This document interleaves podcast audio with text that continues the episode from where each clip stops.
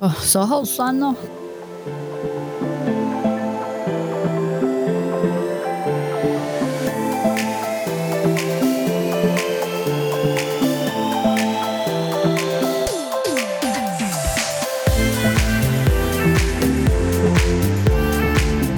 这里是乡民爽报，我是节目主持人 Stack。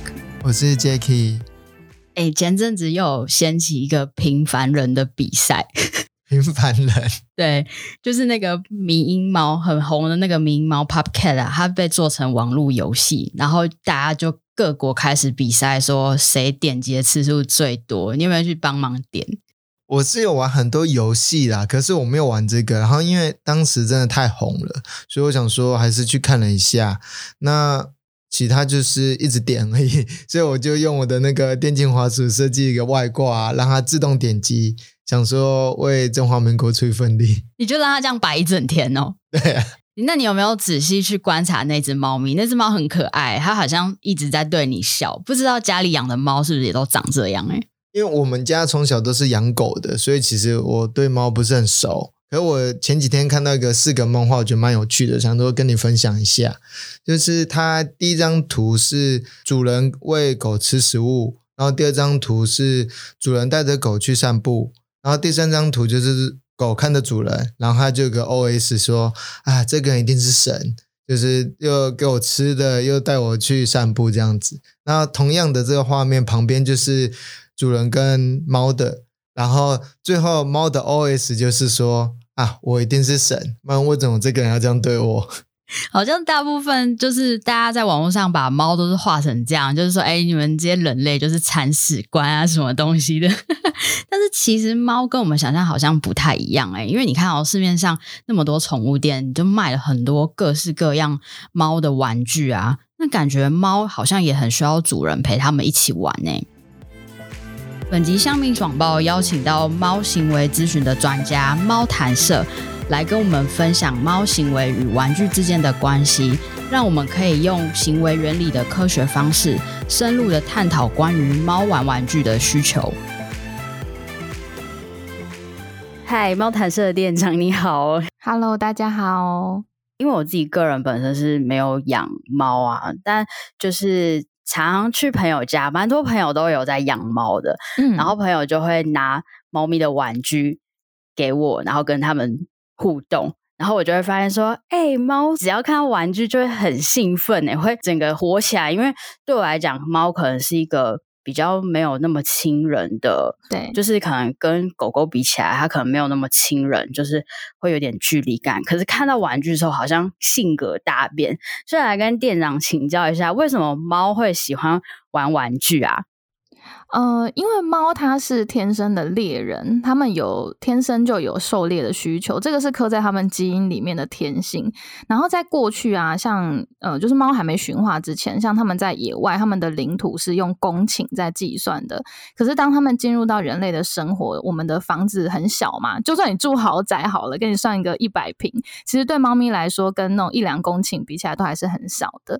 那再加上人类的生活其实很多样化，像我们要工作。啊，要上学啊，还有可能下班还要去 social 一下。那猫咪它常常是自己在家里面，可我们可以想想看，就是如果我们被关在一个小小的房间里面，然后我也不给你手机，不给你电脑，不给你平板，然后你也没有可以没有书可以。看也没有电视可以看，没有运动器材，什么都没有，只是有固定吃的东西会送进来，然后有一个厕所。那你想想看，假设现在猫的年龄大家平均都可以活到十五岁，这样子被关十五年，不是很可怕吗？很恐怖哎！所以其实大部分的猫咪在家里都是蛮无聊的，也就是为什么，这就是为什么我们会需要大量的玩具提供给猫咪，尤其是可以满足猫咪狩猎天性的玩具，才能去填补它在人类的。就是被带到人类的环境、生活环境里面之后，那些很无聊的时间。那我想要询问一下，我个人好奇啊，就是那这样的话，是猫其实不太适合。假设你的居住空间太小，其实也不太适合养猫啊。对，没错。就是我们如果听到说你可能是雅房，就很小的那种，可能两平啊，不是有那种房东是可能只放了一张床，然后就出租的那种，就真的会猫咪会比较不适合，会比较辛苦。那如果呃是一个套房，就大概可能五六平的套房，那你多做一点可能高低落差的环境布置，这样子的话就可以。但还是会希望有更大的空间会比较好。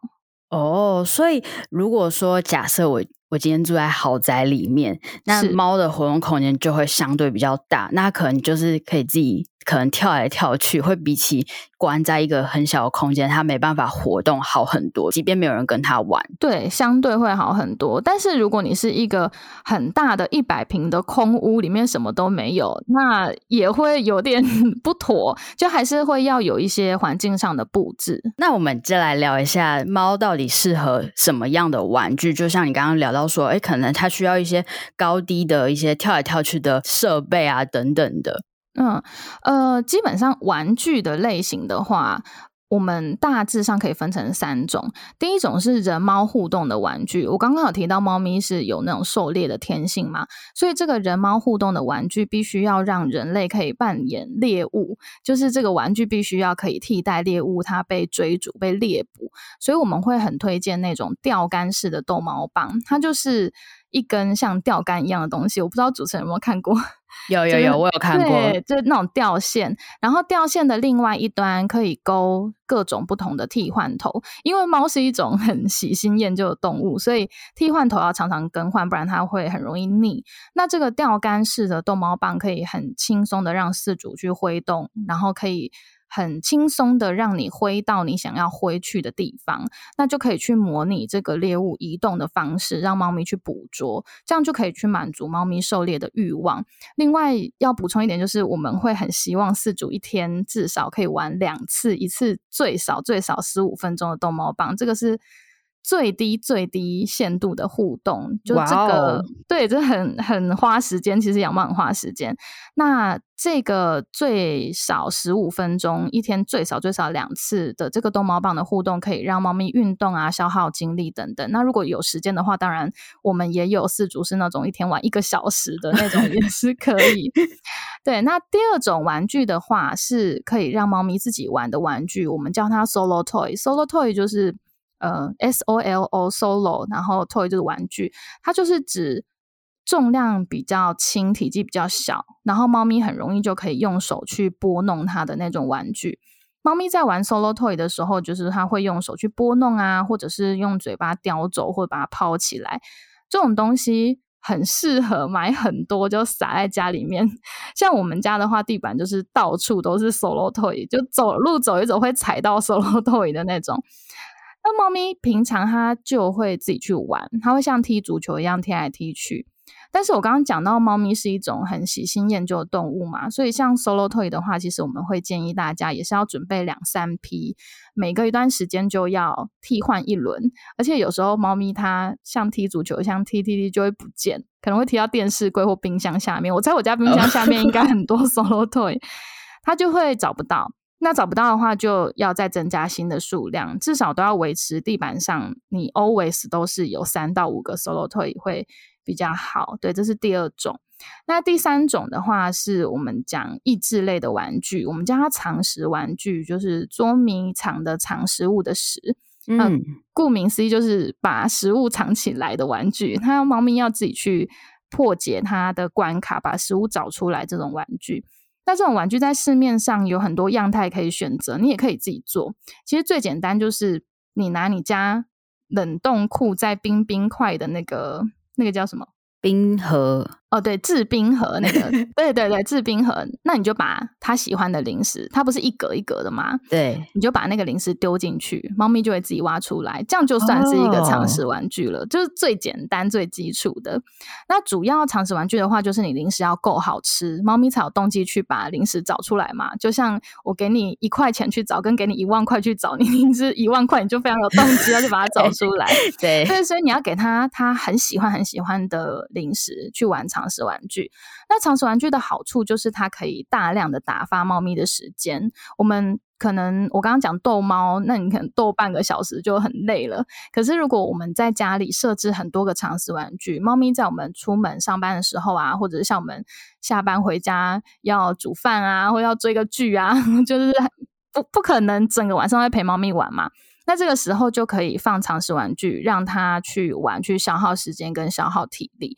那呃，常识玩具它的好处就是。我们前面讲逗猫棒是可以消耗它体力追来追去嘛？那常识玩具的话，就是可以消耗它们的脑力。那你搭配起来，就是猫咪整个生活就会很丰富啊！它又可以有体育课，然后又有像数学课算数学这样。那我们就像我们平常算三个小时数学，不是会特别累吗？嗯，就是猫咪它有动脑，然后有吃有玩，它就可以呃，就生活比较丰富之外，也可以避免应该有很多人晚上。呃，猫咪晚上在那边开运动会跑来跑去，就会呃影响人类的睡眠。那如果你把它的精力都这样子借由这些玩具消耗掉的话，就你也会睡得比较好。对，所以大致上是分成这三种。哇哦，所以这三种应该饲养者都必须要拥有，对不对？就不不能说，哎，我可能只买某 solo，然后让他自己 玩，没错没错，都要对都要搭配。所以养猫其实。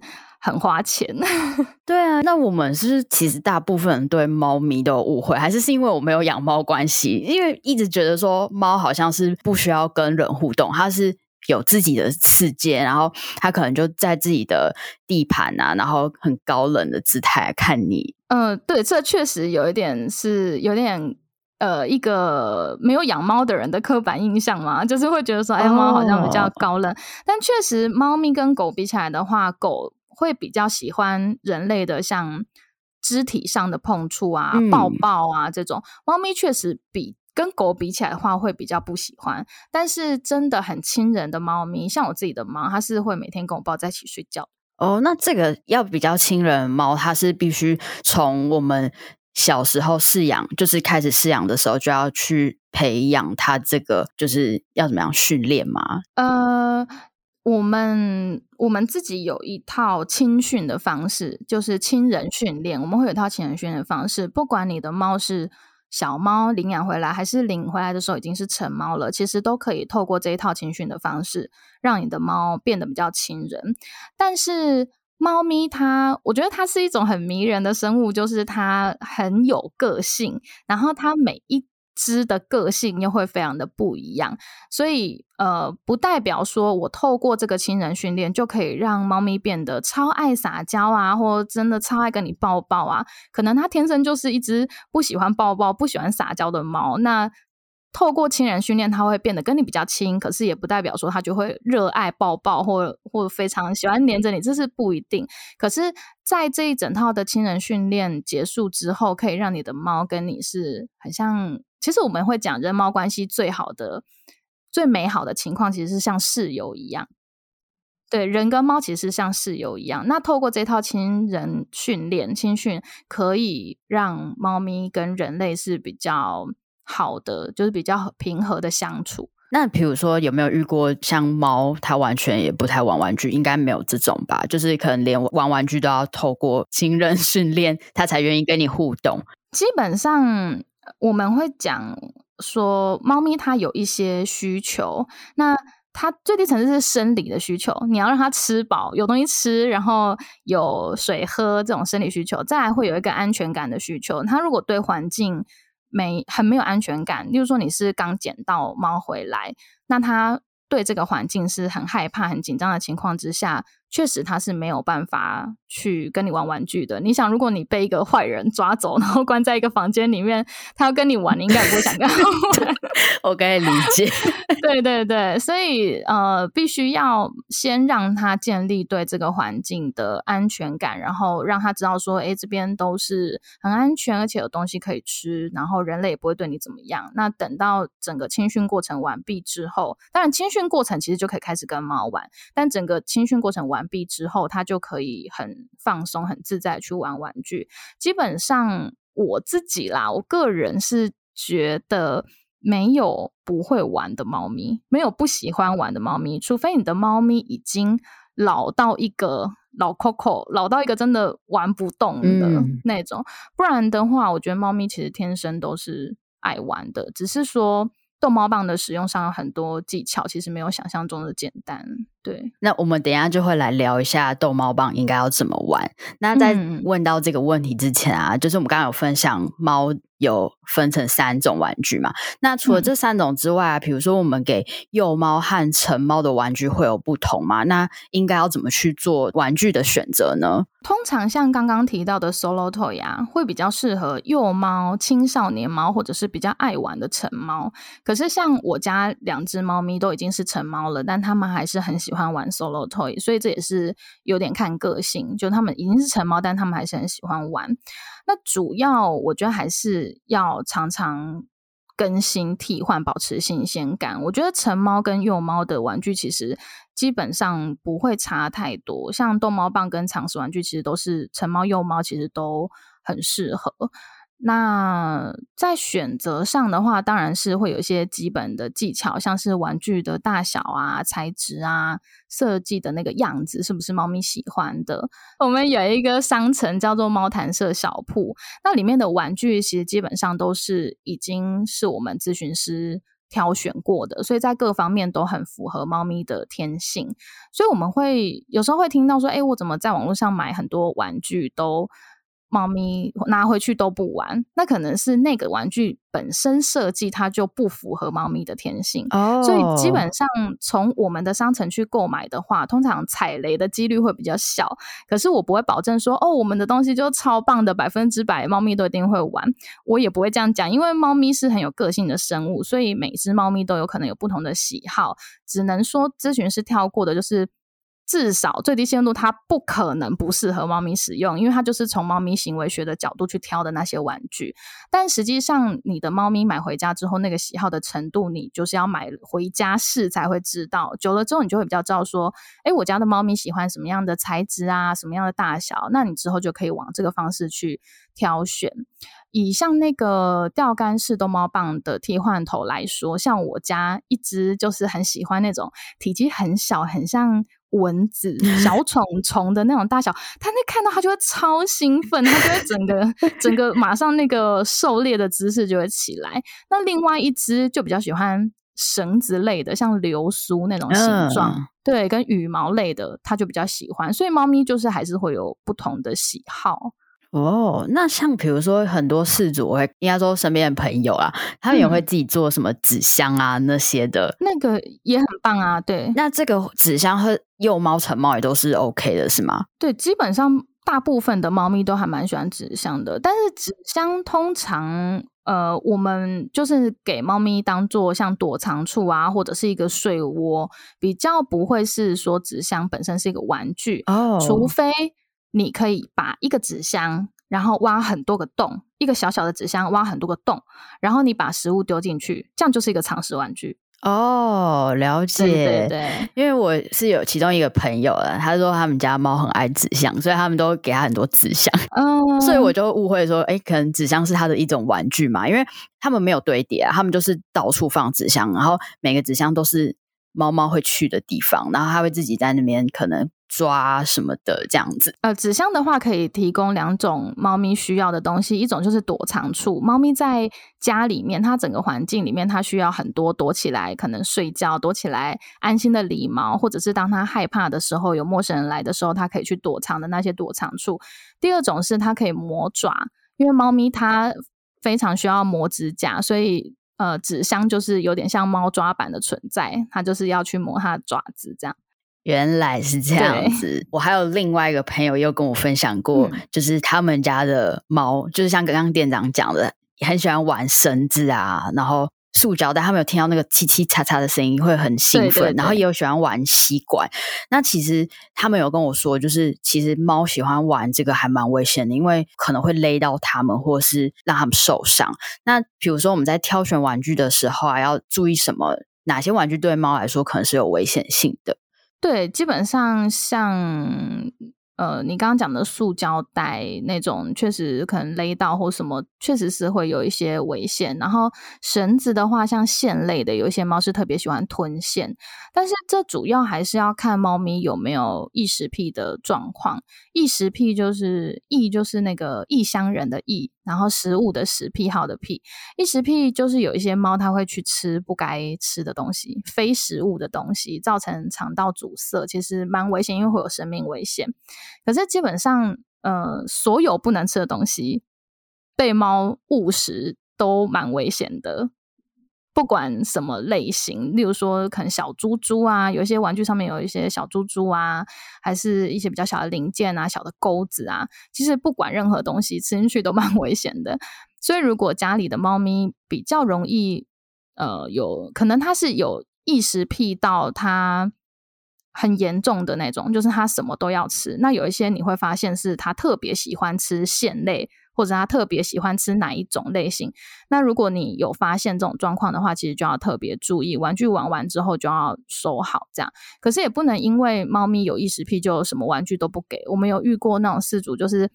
啊，我的猫咪有异食癖，它很紧张嘛，所以它就把所有的东西都收起来，就收到它的猫完全，它都完全不敢让它猫玩玩具。那这样子的话，也会猫咪也蛮可怜的，就会变成它没有玩具可以玩。那其实还是要给它，只是说异食癖的饲主就会比较辛苦，你就要在旁边看着它玩，你就要陪着他玩，那更谨慎的去注意说它有没有玩一玩会吃下去的情况。其实异食癖饲主真的是蛮辛苦的。那有遇过说，就是像你刚刚讲那种收 toy，可能里面有一些珠珠啊、铃铛，就是那种那猫可能会去破坏它来吃进去嘛？那种小珠珠等等的，确实有可能会。那像我家两只，其中一只就特别喜欢咬线，它喜欢吃线。那所以像我如果玩具买回来是有线的，我其实就直接把线剪掉。哦，那它不是也不能玩那个有掉线的？还是掉线就是你要拿着跟它互动？不然平常是不会裸露在外面的。你说逗猫棒的那个吊线吗？对啊，啊，因为它不会吃，还是那个比较粗。呃，我应该也是会有猫会想要吃那个线，但是我们家的不会，它只会吃布类的那种线哦。然后它很喜欢吃那个枕头的洗涤标示那个标签。就是我们衣服那种标签，所以我只要衣服买回来还是枕头买回来，新的枕头买回来，我就要赶快先把那个标签 剪掉。天哪，他他会吃，对他很喜欢啃那个。他有时候其实也不是要去吃，他就是咬着咬着就吃下去了。哦，就是想要玩，然后可是他就会把它吞进去，就是会误食。所以这种就可以先避免的，就先避免这样。哦，所以饲主要非常注意自己猫猫的状况，然后去注意他们在玩玩具的时候有没有可能要吃掉这些东西。这样对。然后如果你的猫有异食癖的话，我们常常会被问到说，哎。怎么办？我的猫有异食癖，我们就说，嗯，没有办法，你就是东西要收好。他唯一的解法就是东西要收好。因为我比较常听到那个朋友，他是说他家猫啊，一直玩塑胶袋，然后把它咬的碎碎的，就是他会把塑料咬咬破碎，然后吃进去，这样那也蛮恐怖的。哦，对，这个就蛮危险的。我有朋友的猫是会吃拖鞋。我们吃那个浴室的拖鞋，不是用那个发泡？对，就是对对对，那种材质有没有软软那种材质？他非常喜欢吃拖鞋。天啊，好酷！但就饲主会压力很大，就是因为像我的猫有一次是不小心就把它其实平常呃另外那一只就是不平常不会喜欢吃线的那一只，它有一次不不知道为什么就突然把。一条线吃进去，那在这之前其实是完全没有任何吃线的经验。他就那一次不知道为什么就突然把那条线吞下去，然后我就晚上十一点多赶快带去急诊，就马上就喷了一万五。天啊！对，其实宠物的医疗是很昂贵，真的就是误食很严重。对，而且饲主会压力很大。我觉得他吞了那么一次之后，我后来都好紧张。那我们再回到这个玩具的问题啊，因为我们刚刚有聊到，其中有个很重要的是，猫很喜欢玩逗猫棒嘛。可是因为很多事主都不知道要怎么样正确的来使用逗猫棒，就是要模仿猎物的感觉。那要请教一下店长，教我们要怎么使用正确的使用逗猫棒来跟猫玩。好，嗯，逗猫棒，我刚刚讲是为了要满足它狩猎的天性嘛，所以我们在玩逗猫棒的时候，千万不要往猫咪的脸上一直挥。我我承认我以前也是这样，我还没 我还没进猫谈社的时候，之前还没有那么多养猫的知识，那就会买市面上我们很常看到那种一根上面有羽毛的那种，然后就拿着就往它脸上一直扫，一直扫，然后猫咪就一个黑人问号，想说你到底在干嘛？为什么要一直洗我的脸？就你要想说你是猎物嘛，那猫咪是掠食者，所以你猎物一定是要远离掠食者。我猎物不可能自己去飞蛾扑火，自己跑去给它吃嘛。所以我们自己在玩逗猫棒的时候，我自己会稍微先呃玩逗猫棒之前，我会稍微先场布一下，我会先布置一下。例如说，我如果是在床上玩的话，我就会摆几颗枕头啊，或者是把我的棉被就揉成一团，然后布置一些。呃，通道啊，躲藏处这样。如果是在地板上，可能就会用几个纸箱啊，或者是家里有猫隧道，或善用家里的像墙壁的转角或者是家具，你可以去制造很多猎物的躲藏处。首先，我们先确定让猫咪有看到猎物，有的时候。猫咪会需要一个开机的时间，所以你要很白目的。我有时候自己会在那边演啊，就假装自己是那只 虫嘛，然后就会来抓我啊，来抓我，啊，就是会先让它看到，你会在它面前飞来飞去，让它看到之后，确定它看到了，然后远离它。它有起身，有的时候它醒来还有点在昏昏沉沉的，所以你必须要让它。开机一下，那你等它诶有起来了，要准备要抓了，你就远离它，可能是躲到枕头后面啊，或者是你就这样转过去，转一个转角，它就会看不到嘛，或是躲进隧道里面。总之呢，猫咪只要看到猎物躲起来，它就会心痒痒，它就会忍不住要去抓它。所以你可以用这种方式。呃，制造很多个猎物的躲藏处，躲在枕头后面啊，躲在桌子底下，躲在猫隧道里面。那这样几次追逐之后，要记得我们玩几轮就要放水让它赢。因为我常常对我会常常跟我听众讲说，猫咪就是公主病又玻璃心，很容易，然后又烂草莓，就他们很容易感到挫折，或是很容易。呃，就会觉得，哎，我怎么都抓不到，就会生气。所以你一定要让他抓到猎物，不然他就是心里会很挫折，他觉得我怎么都抓不到。所以你要玩几次之后就放水让它赢。猫咪抓到猎物之后，我们就把逗猫棒放掉。有一些猫咪它在如果比较激烈的追逐之后，它咬到猎物，它会直接带走，它会咬着，然后直接就这样拖走。这时候我们就把逗猫棒放掉，就让它带走。有一些饲主很喜欢跟猫咪拔河，对，千万不要跟猫咪拔河，它不是狗狗。你想想看哦，我们在野外，假设你现在是一只野猫，你抓到猎物之后，猎物可能就垂死，轻轻的这样挣扎一下，然后就死掉了嘛？不可能有一个超自然的异世界的力量，把已经死掉的猎物从它的嘴巴里面很用力的这样拔出来吧？所以。这样很不符合它在野外打猎的那个流程。如果你让猫咪抓到之后，你又很用力的把它抽走，把它从它手上或嘴巴抽走，它就会觉得，哎，为什么？我抓到，我好不容易抓到，然后又被抽走了，所以它就会很挫折。所以千万不要跟猫咪拔河，它抓到了就给它，不要跟它抢。如果猫咪有异食癖的话，你担心它带走，它会把那个可能逗猫棒的头吃掉，你可以跟着它尾随它到后，它看它带到哪里去，它放下，你可以拿零食跟它交换。拿他喜欢的零食跟他交换，那你看他在野外是不是就是狩猎？狩猎完之后猎到猎物，再就是吃东西嘛，所以这样就会符合他原本在。那个野外的天性就是让它玩逗猫棒，抓到猎物带走之后，你给它零食让它吃，那你就可以把逗猫棒的头拿走。那如果猫咪它是没有异食癖，其实你就让它在那边。有些猫就是抓到之后在那边踢踢踢啊，然后咬来咬去啊，那其实就比较不用担心。那像我们小铺在卖的一些逗猫棒的头是用天然的羽毛做的，所以。呃，就会比较安全。就是它如果可能吃进去少量一点点是没有关系的。那我很好奇，就是你刚刚提到说，就是我们一定要就是把那个逗猫棒放走，让它不要有挫折感。那我们要怎么去辨识这个猫猫的挫折感？哦，这是个好问题。这我们可以从它的行为上去辨别吗？呃，基本上。猫咪如果感到挫折，有一些猫咪的反应是它会挫折咬，它会去，可能它会去咬人类，对它有一些的反应会是会有挫折咬的情况。那基本上我们就是希望大家不要让猫咪有挫折，都是让它尽量是让它有成就感。所以你让它带走，它就会有成就感。我觉得挫折。应该就是会让你可以感觉出来，他就会不高兴啊。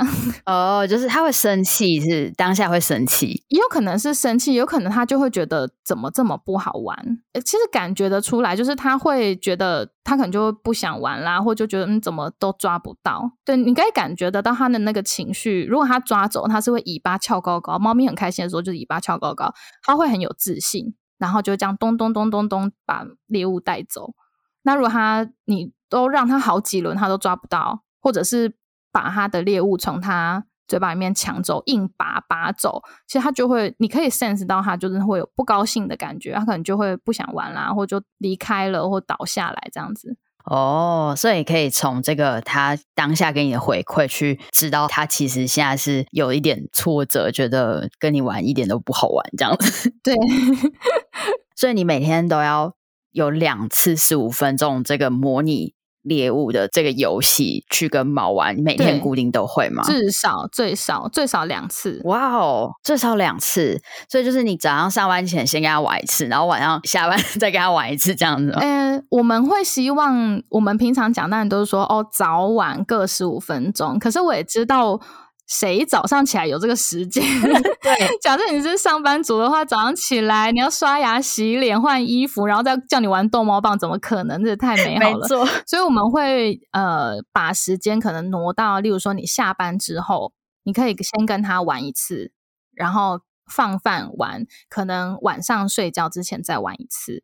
然后可以再吃一次东西，因为猫咪的它的顺序，它其实一天就是睡醒醒来之后，它可能会呃到处去蹭蹭啊，留味道，它会到处寻一下孙残醉这样子，就是寻一下它的领土，到处走走蹭蹭，伸个懒腰，然后它就会准备狩猎，狩猎完之后进食，进食完理毛，然后再睡觉。嗯，它的这个循环一天会好几轮。它会有好几轮这样子的循环，所以我们现在其实都会希望大家可以一天喂多餐一点，大概就是一天午餐可以喂五次。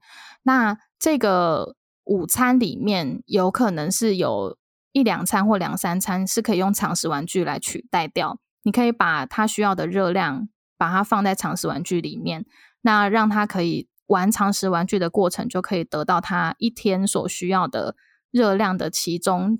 五分之几，就假设你是两餐是你用喂的，那三餐你是放常识玩具，但是它午餐加起来的热量要是它一天所需要的热量，那这样子的话，它可以在这样子，呃，就比较符合它的那个少量多餐的天性，它可以睡醒之后吃，呃，睡醒之后狩猎完，然后吃，然后理毛睡觉，这样子很多轮。那我们人可能没有办法。玩那么多次，所以中间可能就可以，呃，假设我们下班回家一次，然后晚上睡觉前一次，那其他的就可以让他，例如说他自己去追 solo toy 呀，对，这样就可以，呃，比较让他生活比较丰富。了解，因为我想说，一天两次可能是早上 先玩一次，晚上先玩一次。因为我刚刚好奇的是，如果集中都在晚上，他们不会觉得太重复吗？比如说，哎，我刚刚不是才狩猎，我现在又要去狩猎，他们不会不会有这种感觉。其实还好诶，但是确实，如果你早上有办法的话，最理想是早上一次，晚上一次。对啊。如果你可能下午傍晚回家一次，然后现在人应该蛮晚睡的吧？十一点、十二点前再一次是还好。OK，了解。好，那其实有很多事主啊，他们也会用镭射笔去跟猫玩，可是这样是安全的吗？要注意什么样？如果我真的想要用镭射笔跟猫互动，我需要注意什么样的事情呢？呃，是可以用镭射笔玩，没有问题，只是只要注意说不要。呃，射到它的眼睛，所以我们可能要永远都要从猫的后面发射那个镭射笔的光点。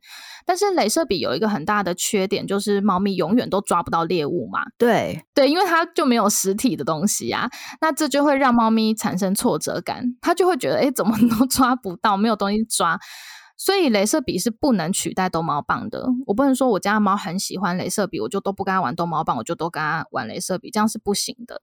那也不能太常使用，所以非常偶尔玩一下没有关系。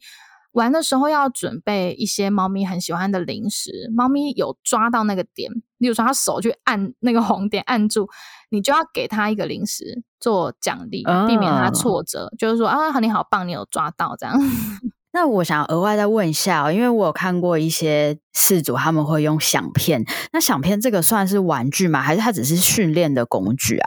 呃，响片它是一个训练的工具，它是已经比较进阶的游戏。呃，它确实是训练的工具，但我们自己会比较呃把它拿来当做一个游戏的，嗯，就是我们会讲响片游戏，但它已经是很进阶的程度的猫咪可以使用的东西。例如说，我可以教我的猫咪利用响片教我的猫咪握手啊、坐下啊。站起来啊，跳到哪里啊？这样，这个过程是要怎么使用那个响片？响片它是有一个理论，你有听过巴甫洛夫的狗吗？没有，它就是一个行为学的一个故事。呃，就是有一个巴巴甫洛夫，一个科学家，他养了一只狗。那他每一次要给狗吃东西之前，他会发现说，哎，狗闻到肉的味道就会流口水。后来他就在拿出肉之前，他就会按一声铃响，然后久了之后，他就是按铃响之后，肉出来，狗就会流口水。久了之后，他就算还没拿肉出来，狗只要听到铃声，它就会流口水。所以它就是一个被制约的过程。那我们今天就是要拿响片来跟食物做连接，所以猫只要听到 click 的声音，它就有食物，click 就有食物。那之后，我们告诉他说：“你这个动作是对的。”我们就会 click。他为了要得到那个食物，他就会去做那个动作。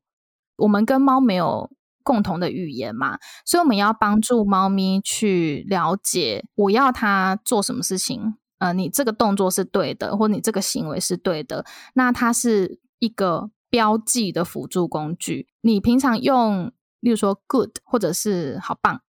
或者你用原子笔按，其实也是可以。只是响片它的好处是，它每一次发出来的声音，以及换不同的人，它的声音都是一样的嘛，就是那个 click 的声音。因为如果我讲好棒，可能我这一次的音量跟下一次的音量会不太一样，或者我的语调不太一样，或者是我换一个人，可能就声音不一样。但响片的话，它就 always 都是 click 那个声音，它就是很单一。简单来说是这样，但响片其实是一个很复杂的一个工具。对，所以它是我们是有开一门一个专门的课来上这个东西，是让事主上，然后教事主怎么使用这个响片这样子。对，呃，就是我们会，它其实是一个训练的工具嘛，但我们会是讲说，很像你可以跟猫咪透过响片来沟通、来互动，那会让猫咪呃生活会很有趣，因为我们会教它很多游戏。我们其实不是真的要。训练猫咪来表演啊，或什么的。但是像我自己的猫，就它会很多很多动作，它会握手、换手、high five，呃，跳到背上，呃，躺下、坐下、趴下，然后站起来，什么这些都是可以靠响片来呃教它。可是对它而言，很像在玩一个游戏，它是为了要得到它想要吃的零食。而去做这些动作，对，所以它是很那个训练的过程是人跟猫都很快乐的。我们不是要去把它变成一个表演的工具或。让他带他出去卖艺，让他这个，我们是让他呃很快乐，在这个游戏的过程是很快乐的。了解，那所以响片如果我一旦按下去，我就要搭配奖励的食物，对吧？我不能只是单按奖片。对，你就算按错，你要给他，你不小心按错，按错了，但你还是要给他，因为它是一个很强烈的连接，你要让他知道他听到这个声音就有食物，所以在家里不能平常不能乱按哦。而且猫咪其实。蛮聪明的，尤其如果你的猫很爱吃的话，是贪吃猫的话，就会很好训练，而且你会很有成就感。人类自己会觉得很有成就感，因为它会学会很多把戏。好，那我们接下来问一下，那假设我的猫开始对我买的这些玩具都没有兴趣了，该怎么办？我真的只能就是不断的再去买新的玩具吗？嗯，对。基本上我会讲，我刚刚讲，我觉得没有。不爱玩玩具的猫，只是我们必须要找到它喜欢的玩具，或者是像常识玩具来说的话，你要给它足够的动机，也就是够好吃的零食等等。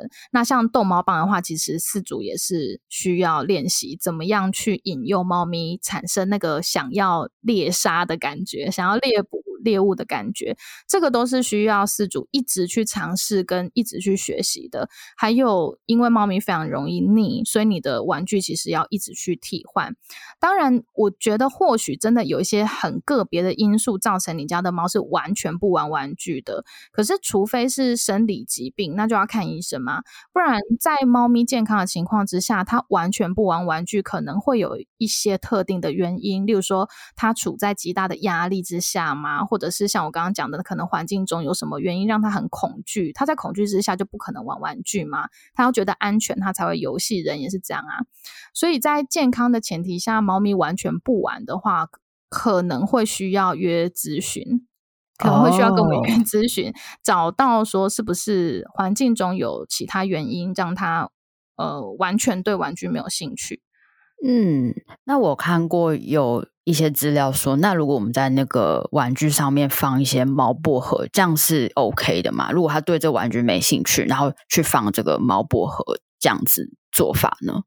如果是 solo toy 的话，可以啊，但常识玩具就比较不适合。然后逗猫棒。可能也比较不适合，因为它甩来甩去，主要还是看你的那个甩的技巧。对，但 solo toy 的话可以，或者是你新买一些娃娃啊，或者是呃家具什么，也可以在新的东西进来的时候，如果你的猫是喜欢猫草、猫薄荷或木田料、虫英果这种东西的话。可以试试看，在上面，在新的东西上面有这些味道。假如他喜欢的话，那他透过这些味道可以更容易接受。但是有些猫是天生对这些都没有反应的。是哦，对，就像我就会有时候我会举一个例子，就是像有些人他天生就是没有办法喜欢香菜。嗯，了解。对，他是基因上，他天生就觉得香菜很可怕。那有一些人，他就是天生很喜欢香菜。那所以，呃，猫咪有的时候它对猫草没反应，是因为你买的那个牌子的猫草，它味道真的太淡了，它可能就真的呃没什么味道，味道真的太淡了。那也有可能是它天生在基因上，它就是一只对。猫草、猫薄荷、木天料、虫英果这些，它都没有反应的猫也是有可能。哇哦，这是我第一次听到哎，因为我以为猫都会非常喜欢就是猫草哎。呃，大部分啦，所以那个没养到都没有反应的猫的那个饲主都会很羡慕别人，就看别人的猫在那边翻滚，他想哦，很失落，我家的猫怎么不会？哦，太可爱了。那所以。如果说用这方式可以，可是它频率是不是也不能太高啊？因为这样他们会麻痹，对他们会嗅觉会疲劳，所以可能隔个几天给一次这样。了解。刚刚店长提到，就是猫毯社他们一个网络的猫毯社小铺在贩售。很多琳琅满目的玩具嘛，那对，也有我自己也有上那个猫毯色小铺去逛一下，我觉得很丰富。像它直接在那个玩具的地方就分成人猫互动、猫自己玩跟常识动脑的这三个类别。那请店长跟大家分享，就是你们一到两款最热卖的玩具吗？呃。我为了这个问题呀，有去看了一下上个月卖的最好的玩具。我们现在其实大家非常非常受大家欢迎的，就是有一款小飞蛾、小飞虫，它非常非常小，然后它动起来，你掉在逗猫棒上面动起来，就真的很像小虫。像我们家那一只，它就是会疯狂的那种，因为它就是非常喜欢追小虫子，它就做的很像。那个鹅，有时候我们看到那种飞蛾，它就是做那个蛾的样子，然后很小只这样。那个是呃上个月卖的最 好的。然后像一些其实逗猫棒的替换头卖的都还不错，因为我们会选一些用羽毛去做的，那它可能在反光上面，猫咪喜欢那种 bling bling 的感觉，所以在呃羽毛的颜色、色泽上啊，跟它的轻度，我们在挥的时候，它会像毛真的在飞这样，所以会很像小型的猎物在飞。那些都卖的还不错。那常识玩具的话，我们商店有一个比较特别的，是一个鸡蛋盘。它有一点像我刚刚讲的制冰盒的概念，它就是三十格的鸡蛋盘，然后你可以在蛋盘里面就放猫咪喜欢的零食，它可以去挖。这个是最蛮算是蛮出街的常识玩具。那我们的鸡蛋盘比较特别的是，它是全新的，完全没有使用过的。因为如果你到一些网络上的通路去买的话，可能它是二手，它已经有装过蛋了。那装过蛋的话，其实会有一些沙门氏菌的问题。可是我们的话是直接跟工厂叫，然后它是呃一整个新的这样，它其实没有再贩售给非蛋商。的哦，那个就是买家，所以我刚开始跟他讲的时候，他一直很没有办法理解我到底要干嘛。他就说：“你到底是要干嘛？”我就说：“我要给猫玩。”他说：“这个要怎么给猫玩？”其实我跟他沟通非常久，然后最后工厂才愿意。呃，小量出给我们，因为他卖给蛋商一定是那种几万个，就是一个站板的那种。那我们没有办法买那么多，因为我们是要作为玩具来用的。那所以后来我跟他沟通很久之后，他就才在我的那个一直凹他的 情况之下，才说好，就少量进给我们这样子。超酷的耶！我第一次 看到这个也变成猫咪的玩具，真的很厉害，超酷的。对，那个阿北一直很，他就讲台语，然后他一直很听我，就说啊，你到底是被冲下啦？啊，我我这没没塞，嗯，这不是玩具啦。我就跟他说，我怎样不是玩具？对，刚刚店长有提到，就是那个逗猫棒的头有那个小虫啊，我去看一下，真的做的很像哎，对它做的蛮好的，很精致。然后我还看到蝴蝶，蝴蝶很也可爱。对对对，所以我想到我有一次去也是去朋友家，然后朋友也有养猫，然后他猫很可爱，他猫是会喜欢在那个窗边看小鸟，然后其实我一直都很不理解为什么他喜欢看小鸟。因为他就是会白天的时候真的都会一直待在床边去观察那个小鸟。那我现在看到这个玩具，我大概能理解他是不是已经把它看成是那个有羽毛的猎物，然后准备可能要猎去跳出去要猎它那种感觉。是啊，是啊，哇哦！有时候猫咪看到外面的鸟会发出一个咔咔咔咔咔咔的声音。就是他很想要去猎它，很想要去狩猎。那我们会推荐，蛮推荐四组。如果你家有对外窗的话，就可以稍微布置一下。可能在呃，我们小铺有卖一个。挂在窗户上的那个挂架，你可以直接把它挂在窗户上，那猫可以到那边去。或者是你家有跳台，猫跳台的话，你就把它移到窗户旁边，那让它可以在猫跳台上面一边休息一边看外面。我们会讲这个叫猫电视。就是 Cat TV，它可以在外看外面的人走来走去啊，车子啊，可以闻到外面的味道啊，听到外面的声音，然后看到可能有鸟啊飞来飞去这样。所以像我早上我睡觉的时候，窗帘会拉起来嘛，然后早上起来的时候，我就会跟我的猫说：“来，妈妈帮你开电视。”打开，它就会过去看，这样好可爱哦。我刚刚就是还快速的。看了一下，我还发现一个猫坦色小铺有很酷的类别，叫做情绪辅助。那个类别很特别，就是我还看到有费洛蒙茶点品，店长要不要跟我们分享？顺便介绍一下猫坦色小铺还卖什么酷的东西？情绪辅助的这个类别，其实。大部分就是有一些像猫咪，它是领域很强的动物嘛。那如果你要搬家，可能会造成它很紧张，或者是你要移动它，例如说带它去看医生，这种情况之下，就会需要一些东西来帮它放松。那像呃费洛蒙的话，其实就是人造的费洛蒙，它是跟领域有关的一个辅助的产品。所以你如果准备要搬家，你可以提前呃跟房东就可以问他说可不可以，比如说有有些房东会比较好，可能会给你一个礼拜搬家的时间嘛，那就是你那个礼拜你可以先进去擦费洛蒙，可以让他在搬进来之后，让猫咪再搬进来之后，它会对这个环境比较安心。那另外一款是很常跟费洛蒙搞混的，叫放轻松，它是一个血草的萃取液。那这个血草它对呃哺乳类的动物或鸟类的动物都是有放松的效果，所以其实人闻也是会有 放松的感觉。那它是呃。有一些人会觉得它很臭，但我自己是觉得还好。我有听过有一些饲主跟我说，他觉得很像那种。呃，臭臭脚丫的味道，臭袜子的味道，但我自己是觉得还好，就是一个鞋草、一个草本的味道啦。有些人可能很害怕，那这个东西也是可以让猫放松。所以如果你要搬家的话，可能放轻松，然后费洛蒙你都可以提早先去插着。那等到猫进来的时候，它的那个环境其实会帮它减低蛮多压力的。那比如说要去看医生前也可以用，对，也可以。我会直接喷在外出笼里面。哦，它有喷，它有喷剂的，对，然后会喷在外出笼里面。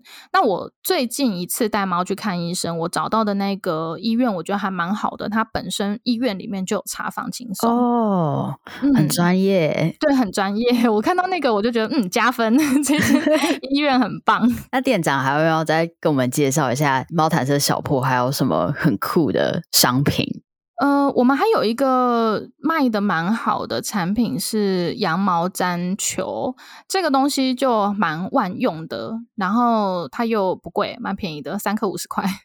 那它就是可以，它就是羊毛，整个成分就是羊毛，那它可以勾在逗猫棒上面当逗猫棒的替换头，你也可以直接丢给猫咪让。猫咪当做 solo toy 去追啊，去玩。像我的猫会把它当足球踢，然后你也可以把它放在像是鸡蛋盘上面，就当做是呃常识玩具的加强版。就是你的猫玩常识玩具玩到很顺了之后，你可以帮它增加一点难度，就是可以在蛋盘在常识玩具上面放一些呃阻挠物。让它比较难，就提高它的难度，让它比较难挖出来。所以这个东西，呃，就蛮万用的。这个也是我们卖的蛮好的一样产品。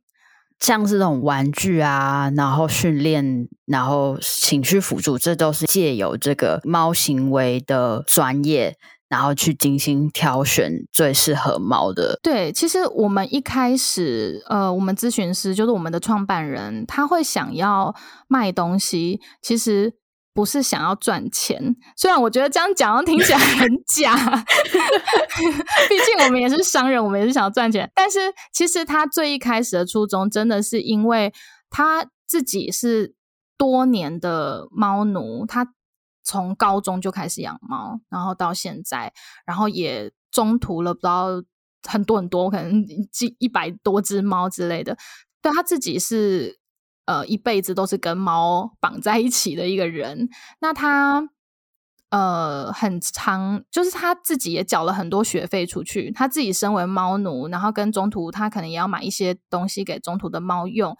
他缴了非常多学费，在他学习的过程跟在他养猫的过程里面，会发现很多市面上的商品其实根本就不适合猫咪使用。可能玩具啊，或者是猫砂盆，其实市面上很多很多猫砂盆是不适合猫咪使用的。那他呃创办了猫谈社之后，他就觉得。他在咨询的过程，他常常会跟事主讲。我后来就有点开玩笑说，很像教事主，就是那个《木兰辞》里面不是讲什么东市买骏马，西市买鞍鞯，然后南市买辔头，北市买长鞭，就会教事主说你去哪边买这个，然后你去哪里买那个买那个，然后事主就会可能。因为已经猫咪有一些行为问题，才找他去咨询嘛。那可能已经，例如说，哦，两个月没有睡好觉了，其实已经被弄得很崩溃了。然后他又被给了很多笔记，说要买这个买这个买这个。然后他去很多地方找，再加上你很多地方找，你就要很多次运费嘛，因为你买了四间店的四个不同东西，就要很多运费。所以后来他找我进来猫谈社，呃，他跟我说他希望做一个网站，然后我们去进所有。这些他会叫饲主去买的猫咪需要的，然后适合猫咪使用的东西，他希望有一个地方可以让大家一次就买足，就不用花那么多时间去，而且很伤神啊，因为你就是你要去找那些东西，其实是很累的一个过程。那所以他就会希望说，饲主可以有一个地方，他是可以。一次就把这些东西买好，然后也不用那么担心说会踩到雷，就不用那么担心说，哎，这个东西其实根本就不适合猫咪，然后买了回去你还要试，然后很浪费钱，这样。这真的很棒哎！就是如果我猫遇到什么样问题，我直接一站式全部解决。对对对，而且通常你如果有一些猫咪的行为问题，然后你找呃我们咨询师去咨询之后，他可能希呃就希望你买的跟猫咪需要，其实我们不太会呃。叫饲主买猫咪不需要的东西，就我们会觉得他现在真的很需要什么，我们才会叫他去买。那他就可以直接到网站上面去，然后把这些东西就可以一次带回家，这样。呃，我自己养猫，然后加入猫毯社之后，我会真的觉得猫咪的猫行为是一个很迷人的领域，然后它真的有非常非常多东西需要学习，所以会希望大家在养猫之后，真的要不断的去，因为网络上真的太多纷杂的一些说法，或者是养猫的一些错误的观念，所以我们其实会很希望。去推广这些正确的、符合猫咪行为的，然后很正向的，我们是完全不能不使用处罚的一个教养的方式。那会去希望说，可以透过我们的推广来建立很正向的人猫的关系。那以玩具这方面来说的话，就是猫咪真的很需要玩具。猫咪真的真的，玩具是对猫咪来说非常重要的东西。我确实有听过我朋友的朋友是家里很干净，就没有玩具的那种。然后猫咪其实过得蛮，我会觉得蛮不快乐的，因为它真的很无聊。就是像我最开始讲的，它。在一个小小的房间里面，可能四主白天也都要上班，那回到家之后，可能就是摸摸他，跟他讲讲话这样而已。可是他完全没有可以玩的东西，没有狩猎的那个需求没有被满足，然后他可能整天都只能睡觉。这对猫咪来说，其实是真的真的很无聊的一个生活。对，所以大家就是真的要买玩具，买很多玩具，真的，不然其实。就是我们很常会像我没有养猫，很对猫有一些误解。那其实你希望说猫咪要陪你，可是相对你是其实你也要陪猫咪，就是像人跟人之间互动是要彼此付出那种感觉。嗯，没错。哦，原来猫不是我们在想象的那样子。网络上很多那种图啊，都是那种猫皇高高在上，其实他们是很期望你能陪伴他们的。那我觉得，我就想到我前阵子我朋友跟我分享啊，他养姜母鸭啊，姜母鸭，你是说我们吃的那个姜母鸭吗？对啊，就是那种很野的那种，就是他给我看照片啊，就是在，因为他现在已经长大，他放在金山，所以他是那种很大只，然后脸还有红色，是红色的脸，然后就是很很野性的感觉，就是没有想象说是宠物的，好难想象啊，所以那个也可以养哦。对啊，他因为他当初养的时候，就是他有给我看照片，从 baby，他从 baby 开始养起，所以 baby 那时候他放在家里，他们都要喂他吃食物，然后其实他们从小开始养，他们我觉得。动物是真的是有感情，就是说，它那时候它养的时候，它在家里这样跑来跑去，然后你叫它就会过来，然后用因为鸭的脖子比较长嘛，它就用脖子去跟你撒娇，然后就想要躺在你身上这样睡觉，这样子，就是我觉得就是你你对它怎么样，它就会怎么样去对你。那后来他们因为长已经变很大只，他们所以就没办法养到家里，他就放去金山跟很多野鸭一起生活。那他不定时的时候，他们家人还会去金山去看他。那每次去看他的时候，叫他的名字，他会脱离那些野鸭群啊，就跑过来，然后就对他们这样叫，就是。你可以感觉到，就是他还记得他们小时候住在他他们家的那种那种感情，一种回忆的感觉。对，那很酷哎。所以不管什么样的动物啊，都不是只是我们想要他们陪伴我们，而是我们也要花时间付出去陪伴他们这样子。因为爱就是一种责任。